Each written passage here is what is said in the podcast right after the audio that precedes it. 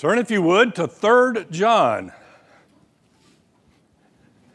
And if you thought 2nd John was short last week, 3rd John is even shorter. So we should be done real quick. Next week, we will start covering the doctrinal statement of the church. In theory, somebody is printing up 150 copies of this for me. So we'll hand them out and you'll have the doctrinal statement of the church. Um, and we'll start at the beginning of it and work our way through, hopefully finishing by the end of the year. But you know, you never know.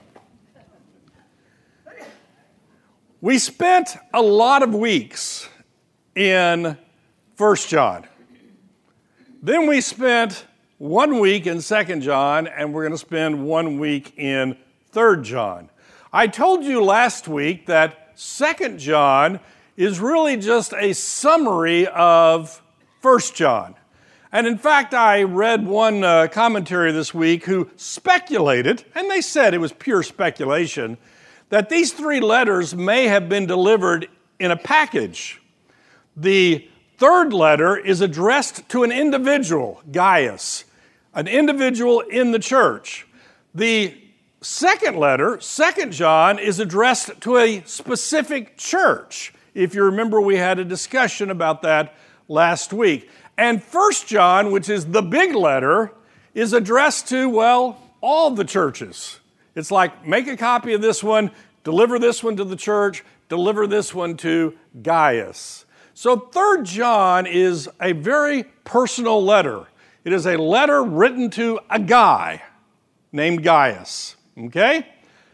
That's the difference between it and Second John. Now, it ends in exactly the same way as Second John ends.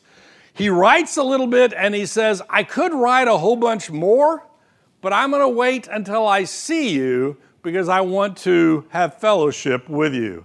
So, here we go. Our race through 3rd John. The elder, once again, uh, John refers to himself as the elder. He is the elder apostle. He may be the only surviving apostle at this point. Um, he's not saying, I am the elder of a specific church, although he probably was. He is the elder to the beloved Gaius, whom I love in truth. The book is addressed to Gaius. We don't know anything about Gaius other than 3 John. There is another Gaius that's mentioned in the scripture, but Gaius was a very common name. So there's nothing that says, oh, these are all the same people. Could be, I don't know. We're not going to speculate on it. Once again, as he refers to believers in general in 1 John and the specific church in 2 John, he refers to Gaius as my beloved. It is a term of endearment. Um, some of the translations just translate that, my dear friend. But this is a lot stronger than my dear friend. This is, in fact, the beloved. To my beloved Gaius, whom I love in truth. Now, you remember we had long discussions in 1 John. We had a shorter discussion last week about that in John's mind, there is no distinction between love and truth. You can't pick one, they go hand in hand. Now, whom I love in truth, you could take in a couple of different ways. One of them is, I do truly love you. But I think what he's going to say is, I love you because of the fact that you are walking in the truth, we are walking in the truth, and the truth is really important. Because he's going to talk about truth a little bit more in the following verses. To those who are called, beloved, I pray that all may go well with you, and that you may be in good health as it goes well with your soul. For I rejoiced greatly when the brothers came and testified to your truth, as indeed you are walking in the truth. I have no greater joy than to hear that my children are walking in the truth. So, what word is used repeatedly? Truth, truth, truth, and truth. So, I pray that all may go well with you and that you, may be in good health and it goes well with your soul. He wants things to go well with Gaius, both physically, praying for his health, and spiritually, praying for his soul. It is interesting, some discussions that were brought out about this verse talk about the fact that sometimes we spend all of our time praying about physical needs for other people, and we forget to pray about their spiritual needs. Or conversely, we begin to think that just praying for physical, well, that's not important. Let's just pray for spiritual. To John, there is no distinction. He's praying for Gaius, both physically and spiritually. Why is this important? Well, we saw it in last week's lesson, and we saw it throughout the book of First John. John wants us to know that Jesus came in the flesh. Jesus, the Son of God, came in the flesh, thus emphasizing the fact that the flesh, in and of itself, is not wicked and evil. Jesus is God in human form. In the same way, we are physical beings with a, no, we are spiritual beings that happen to have a body. So John is praying for Gaius physically and spiritually that everything may go well. This is the introduction to the letter, and he's saying what he wants to be true. For I rejoice greatly when the brothers came and testified to your truth. Who are the brothers? Well, obviously, more about this in just a moment. You remember last week's lesson?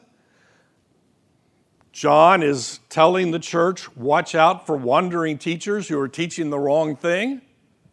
Well, people would go and teach congregation to congregation. And they came to Gaius's church, wherever that might be, and they said, Hey, he's walking in the truth. Then they come back to John and say, You know this guy Gaius? And he goes, Yeah, I know that guy Gaius. He is walking in the truth. And John goes, Great. That is a great thing to hear that you, Gaius, are walking in the truth. Now, what does it mean to walk in the truth? You see, we oftentimes think truth is some mental process. I know the truth. I think about the truth. I process that, process that in my head. And sometimes we have this bizarre idea that Christianity is affirming certain truths about who God is. We're actually going to talk about this next week and the week after that and the week after that and the week after that because when we go through the doctrinal statement of the church, we need to remember it's not just affirming certain statements in our mind that we believe are true, although that's part of it. What we really want is to be like Gaius and walk in the truth. I believe that God is sovereign. Okay, how does that change my life tomorrow? How does that affect what I do today? It isn't just, yes, my mind agrees with certain statements. These statements guide my life. And John is hearing that Gaius, his beloved, is walking in the truth. He is hearing certain statements, Gaius, And he is taking those statements and he is walking in that path. Do you see the distinction between just knowing, and by the way, you have to know before you do? If you want to use big words, orthodoxy is believing the truth. Orthopraxy is practicing the truth in everyday life. And Gaius is walking in the truth. Now, what truth is it? Well, it's the truth about Jesus Christ. Remember all that stuff that we talked about in 1 John? It's that stuff. That Jesus Christ, God, came in human form to save us from our sins. What does that mean to your life tomorrow? How does it change the way you walk in your life? And John is excited to hear that Gaius is walking in the truth. I have no greater joy than to hear that my children are walking in the truth. Now, children here is not biological children, although the statement is very true when referring to biological children. It is referring to people that John has ministered to, and in ministering to them, they have taken that as part of their life and are walking in the truth. I can tell you, standing as a teacher, I teach somebody something and they go, well, that was interesting, and then they go live something totally different. That's kind of disheartening. You begin to think, why did I bother in the first place? But occasionally, you will hear somebody say, I heard what you said, I put it into practice, and here is the result. Now, I will say, the majority of the time, we don't know. As a teacher, you just don't know the effect that the teaching has. That's why to John, it is exciting to hear that his spiritual child, Gaius, continues to walk in the truth. Now, biologically speaking, it is wonderful to know that your children are walking in the truth. And in the same way, it's very sad when that doesn't happen. And we all know people, relate to people. Some of us may be those people who struggle with that. We know that, right? We'll trust God to handle those situations. So, this is the introduction to the book.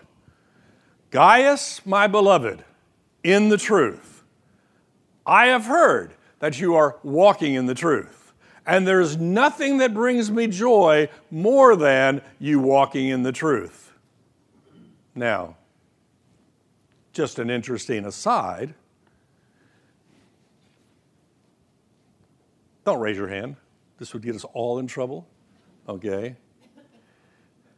If you're spiritual, or biological child. We'll take either one. Is making a million bucks a year in their chosen profession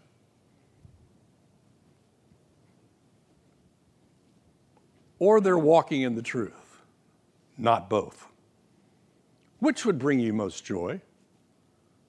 Just, I don't know, okay? Wouldn't you be really excited if your kid was making a million dollars a year? Wouldn't you be really excited? You know, you'd want a loan, not a loan, a gift, a grant, payback, something.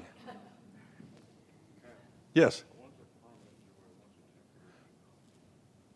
Sterling comments that one is a temporary joy and one is a permanent joy. There was a uh, speaker and I don't really know who it was because I've heard two different names of who it was. It's one of those stories that probably a lot of people used. And he would address audiences of men. And he would say, this was his big, bold statement to start Many of you would rather your child go to Harvard than go to heaven. And that's one of those statements that, you know, preachers use to get people's. But you know what? There is some truth to that. Now, nobody's going to say, I'd rather my child go to Harvard than to heaven.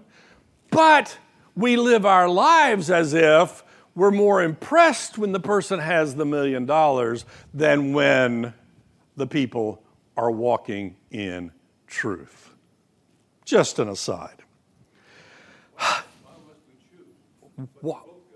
Why must we choose? Because we have to choose. Okay? What is the famous saying? It is not wrong for a king to want to be a saint, but it is wrong for a saint to want to be a king. Sometimes God raises up kings who are saints, in the same way that Abraham was filthy rich and he was a patriarch of the church. But when the wealth becomes the goal, it interferes with the other. There's nothing that says you can't be both. There is nothing that says you can't be both.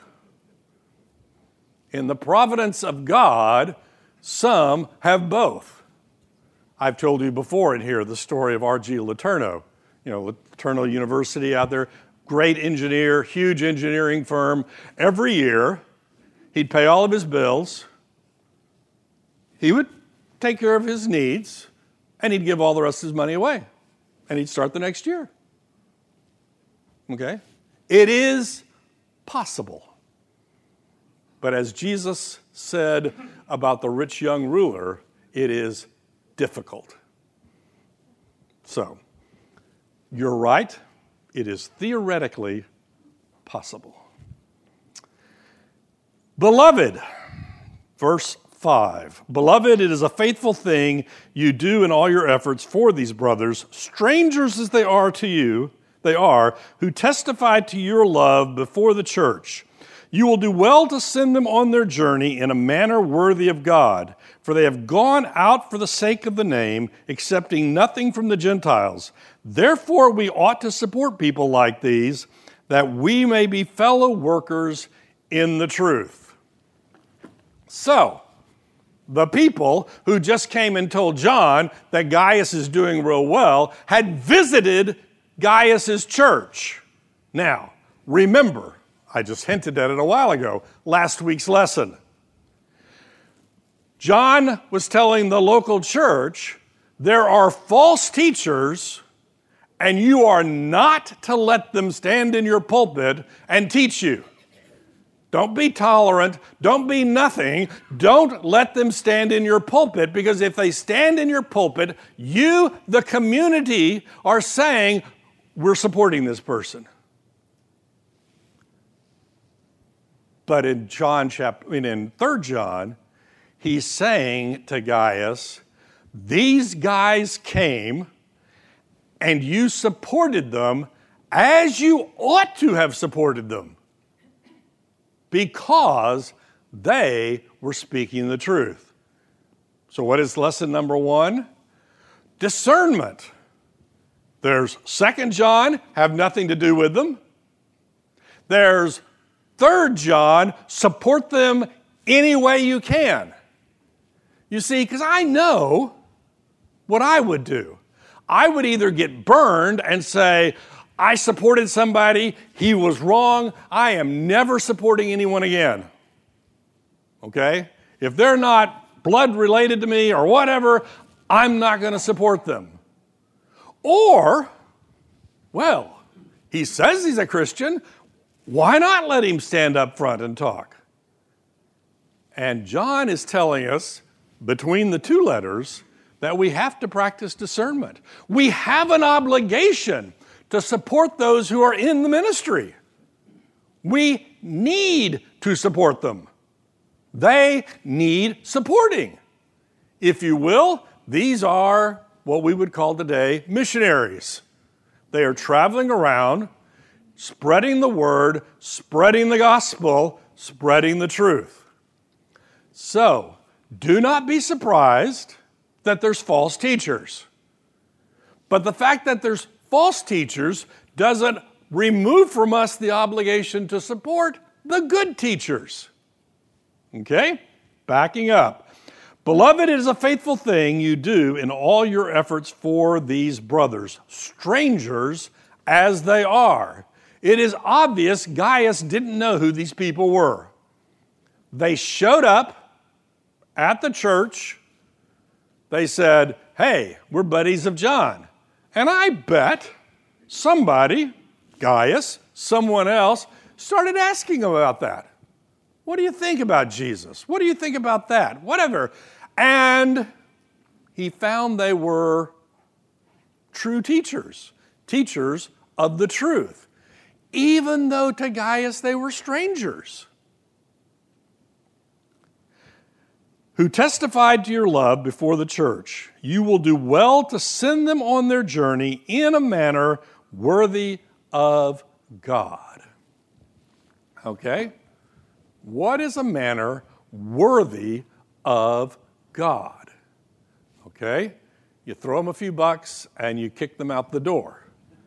Well, you could do that.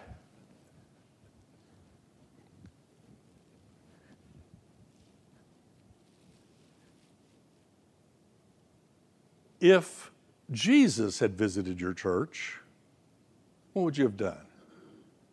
Okay, you'd have fed him a good meal not the least you could get away with, but the best that you could provide within, obviously, the means of the congregation. You would have treated Jesus with dignity and respect, and you would send them, Jesus on his way with enough food for dinner. Now, huh? And some pocket money. But Jesus sent his disciples away with no pocket money. Okay?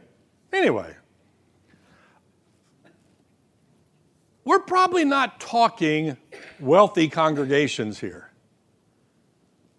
But what they had, they shared generously.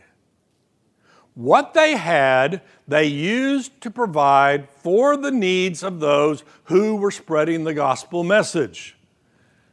That's what John is complimenting Gaius for doing. Now, it is interesting, the next little phrase. For they've gone out for the sake of the name, accepting nothing from the Gentiles. In the Baptist church that I grew up in, good Southern Baptist church, uh, we kind of had a policy we didn't have bake sales. We didn't have things like that because the church needs to support the church, not the congregation. I mean, I mean, not the community of unbelievers. That was kind of our policy. Now, why would we do that? Because we know that if I'm teaching the gospel, and I go to my unbelieving friend and say, hey, why don't you contribute to our needs? That the tendency, not, it's not going to have to happen, but the tendency is going to be to start watering down the gospel in order to ensure that my neighbor is not offended and thus gives me more money. These teachers were not accepting money from the Gentiles because they weren't going to compromise the gospel message just to appease people who were donating money to the cause. You've been in the church service here enough times when they get up and say, Welcome visitors, and they say, We do not want your money. Okay? They say that. Now, I think this applies particularly, but not necessarily exclusively, to the gospel message. If we, as a congregation, send uh, relief funds to hurricane victims, and our pagan neighbors want to contribute to that, I, I might give in to that. Maybe, okay?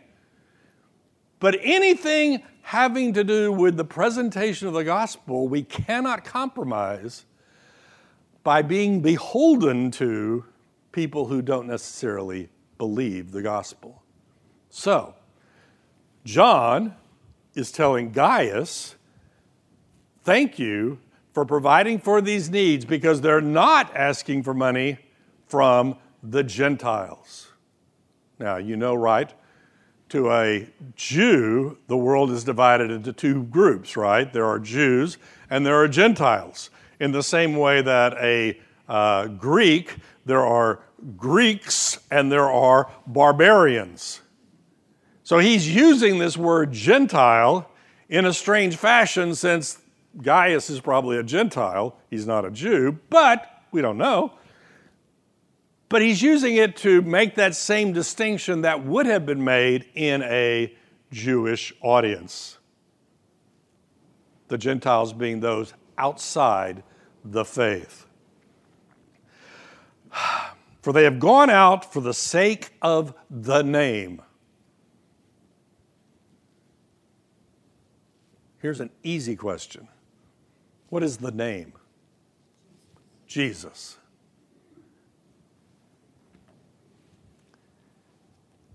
They are going because of Jesus Christ. Why is this important? Well, if I am an ambassador for the United States to some foreign country, I am there as a representative of the United States. I am not there as a private citizen.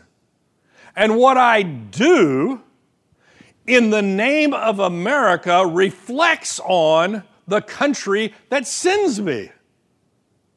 I'm not there for my own pleasure or profit or anything else. I am there as the representative the ambassador of the United States. These people are going for the sake of the name, the reputation, the calling of Jesus Christ. That's what's driving them to do what they do. And guess what? It is the responsibility of us to support them. Why? Well, the last statement. Therefore, we ought to support people like these that we may be fellow workers in the truth. Now, like a lot of things, you can fall off the edge on either side. Okay? We begin to think that if I slip five bucks in the missionary's pocket, I've satisfied all my requirements to God. No, you're still responsible in the area that God has put you. Okay?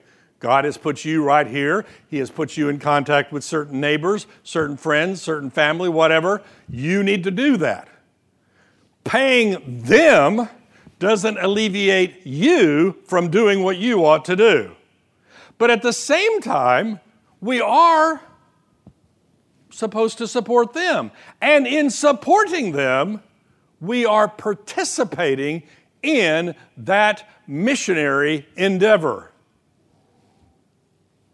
Not many of us, some will, but not many of us will go to the far reaches of the world to share the gospel. All of us can support those who do go to the far reaches of the world to share the gospel. And we ought to do that. And in doing so, we are participating in their ministry.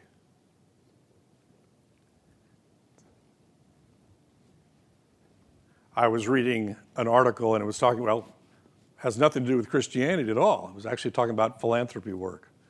And this guy encourages his students don't go be do philanthropy work. Go get a really good paying job and support the philanthropy work. Somebody needs to do both of those.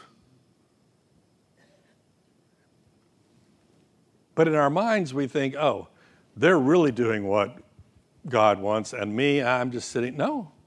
Somebody has to send, and somebody has to go.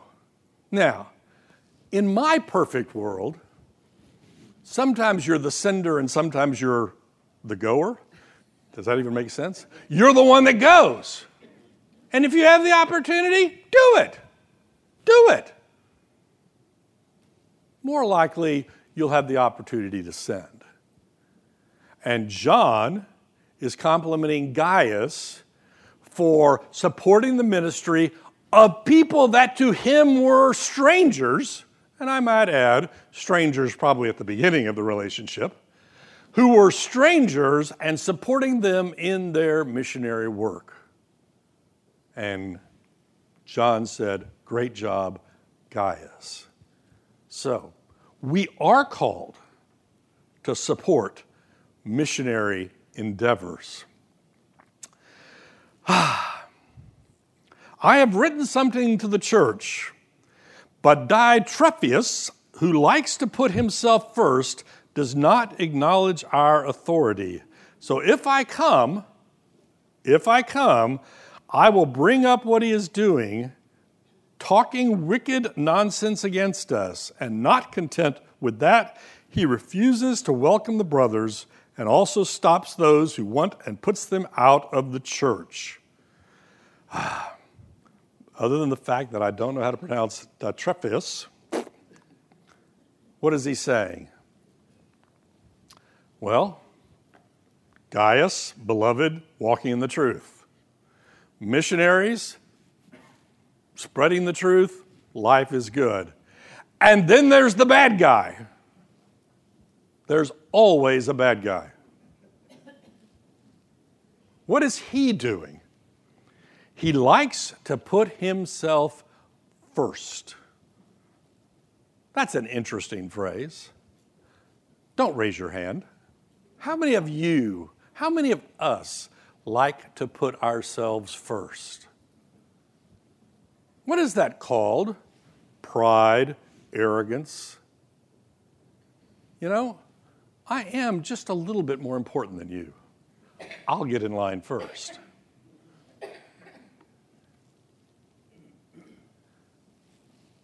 We have somebody in the church, obviously in some position of authority in the church. John has sent a letter to the church, and this individual says, eh, We're not going to read that in church.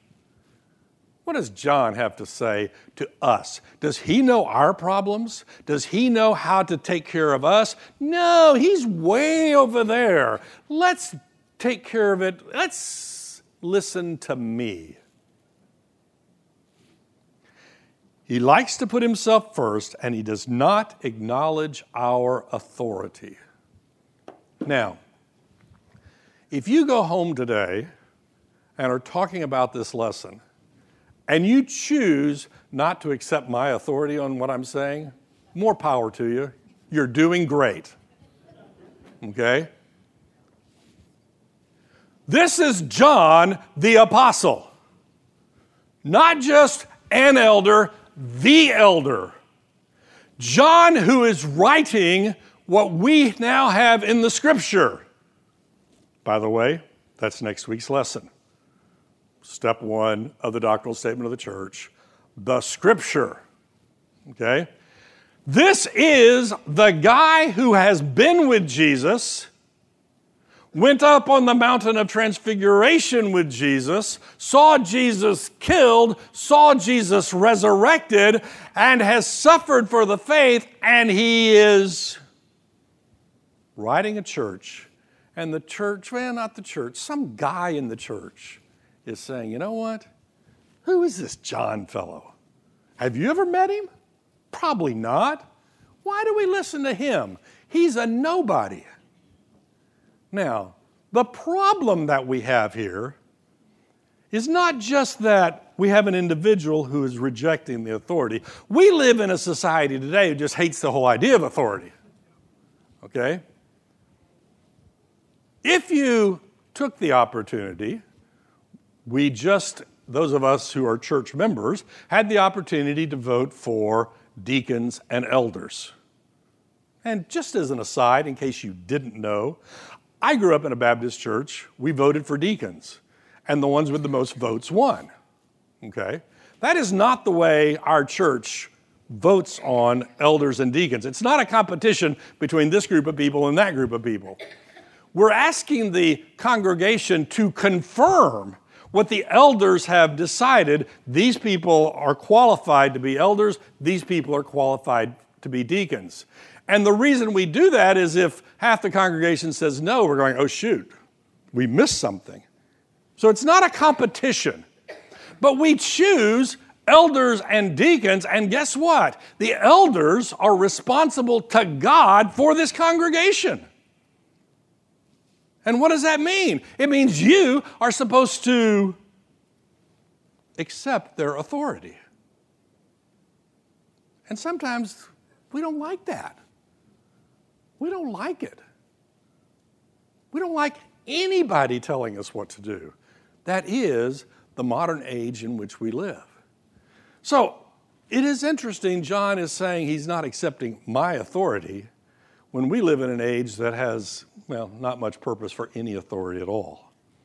So, if I come, I will bring up what he is doing.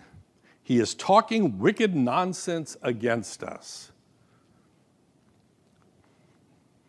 He doesn't say, John doesn't say what Diotrephes is actually saying. He just kind of groups it into this category of wicked nonsense. Now, at this point, if I were leaning toward the antagonistic end, we would have a long discussion about what wicked nonsense is. Okay? I would contend that in our world today, there's a lot of wicked nonsense going around. But let me let you in on a secret. If you, if you hear gossip about one of the elders of this church, you do not, under any circumstances, tell it to your best friend next door. Ever, ever, ever, ever, ever. Why? First off, the odds are it's wicked nonsense. Secondly, we have a process that you're supposed to follow. You go talk to the elder and say, I heard this. Can you explain it to me? I've told you before, my son in law is on staff at another church, and they just have a basic policy. Somebody comes to you and says, I've got a problem with Joe, okay? And the guy says, Okay, you have 24 hours to go talk with Joe, or we're to go talk to Joe. We just love talking about people. We just love that. And as they say, being good Christians, we do it in the form of prayer request. Let's pray for Sterling. Did you know what he's doing? It's wicked nonsense. There's a process for handling that. We should follow it, particularly if it is with regard to those in authority. Because you know, once again, in our modern age, there's just people who want to poke that authority. Did you know? Did you know? Did you know? And you go, Did you go talk to them about it? Well, I wouldn't do that. Then stop talking. That's. We do not know whether John made it to this church. Okay, in the very end, he's saying, I'm going to talk to you when I get there. Like he did in Second John, I'm going to talk to you when I get there. Okay?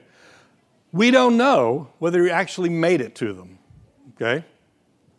Now, it is quite possible in John's case, he got interrupted by being sent off to Patmos or something, or being thrown in a vat of oil, or being.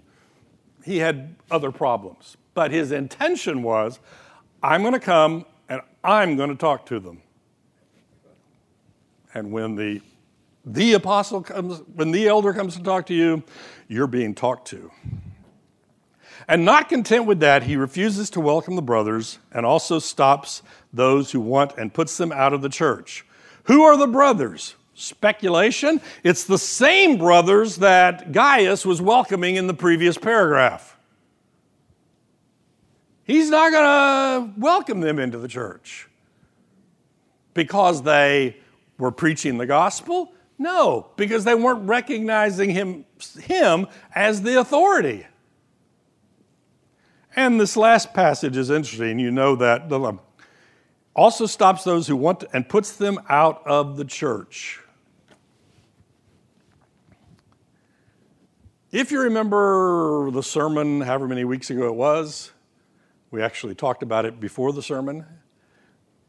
Biblically, there's a very clear process with dealing with problems within the church. You go to the person, you take a couple of friends with you, so you have a collective testimony you present it to the congregation, and if the individual is still not repentant, you remove them from the church. Remember that process? Ted actually taught the sermon. Ted actually did his dissertation and wrote a book about that topic. Okay? The problem that we have here is that apparently Diotrephes is using the same process to remove the good guys from the church. And you go, how could that be? Well, it actually happens. Why? Because we get people with a, with pride and a sense of self worth in leadership, and if you contradict them, you need to be removed from the church. Unfortunately, the church, the actual local church is made up of, are you ready for this? I hope this doesn't break your pop your bubble. It's made up of sinners. And guess what? You can ask Don all about church situations and people doing stupid things. Okay? They do. So, Diotrephes was removing not the bad guys, but rather the people who were spreading the gospel. Beloved, do not imitate evil, but imitate good. Just go home and memorize that, would you? Why would we imitate evil? Number one, it is a whole lot of fun. Number two, sometimes it appears to work. It does. I'm running a political campaign for some unknown candidate. And you know what? I start saying a few things about my opponent that may be true. Maybe. Eh, could be. I don't know. It doesn't matter. It works. Guess what? We as Christians are not allowed to do that. But it works! We, as Christians, are not allowed to do that. But the phrase is interesting imitate. What does that mean? It means I'm looking at this person and they're doing evil. But you know what? They've got a nice house. They got a nice car. They won the promotion. They won the political race. And I began to think, ah, what are they doing that I need to do in order to get that? But over here is the good. And we know people who are doing that which is good. And you and I learn by imitating. I want to be like this, or I want to be like that. Now, I know what you really spiritual people are saying, okay? shouldn't we just imitate Christ? That's true. But sometimes we need to see what's happening. We need to see that person is doing good. I'm going to imitate that. That's why Paul tells us imitate me. And you know, at first glance, you think that's a pretty arrogant thing to do. But he'll just tell you, I'm imitating Christ. Now, ultimately, we should imitate Christ.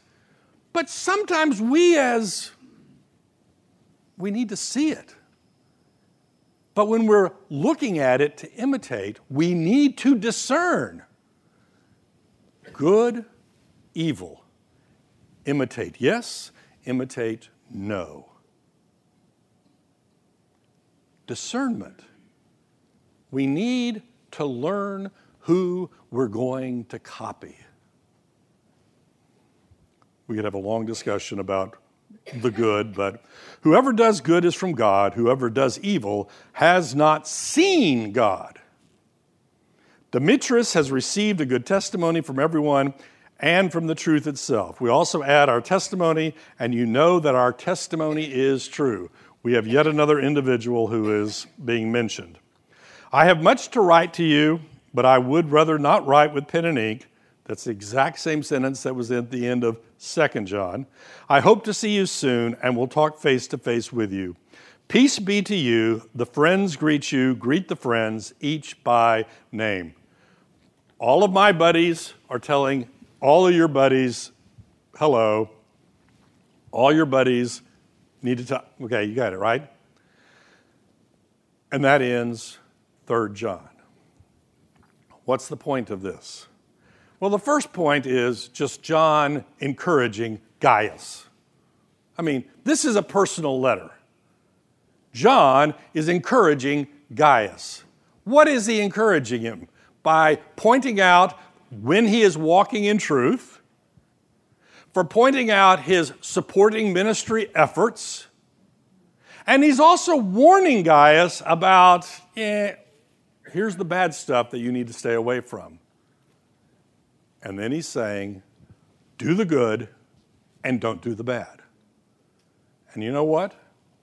Tomorrow you're going to wake up and you're going to have the opportunity. You're going to read something in a magazine or a newspaper, and you're going to have an opportunity to imitate the good or imitate the bad. Number one thing you have to realize there is a difference. Let's close in prayer. Dear Heavenly Father, thank you for the writings of John. Thank you for his pursuit of love and his pursuit of truth. I pray, Lord, that we too would be pursuers of love and pursuers of truth. For it's in Jesus' name we pray. Amen.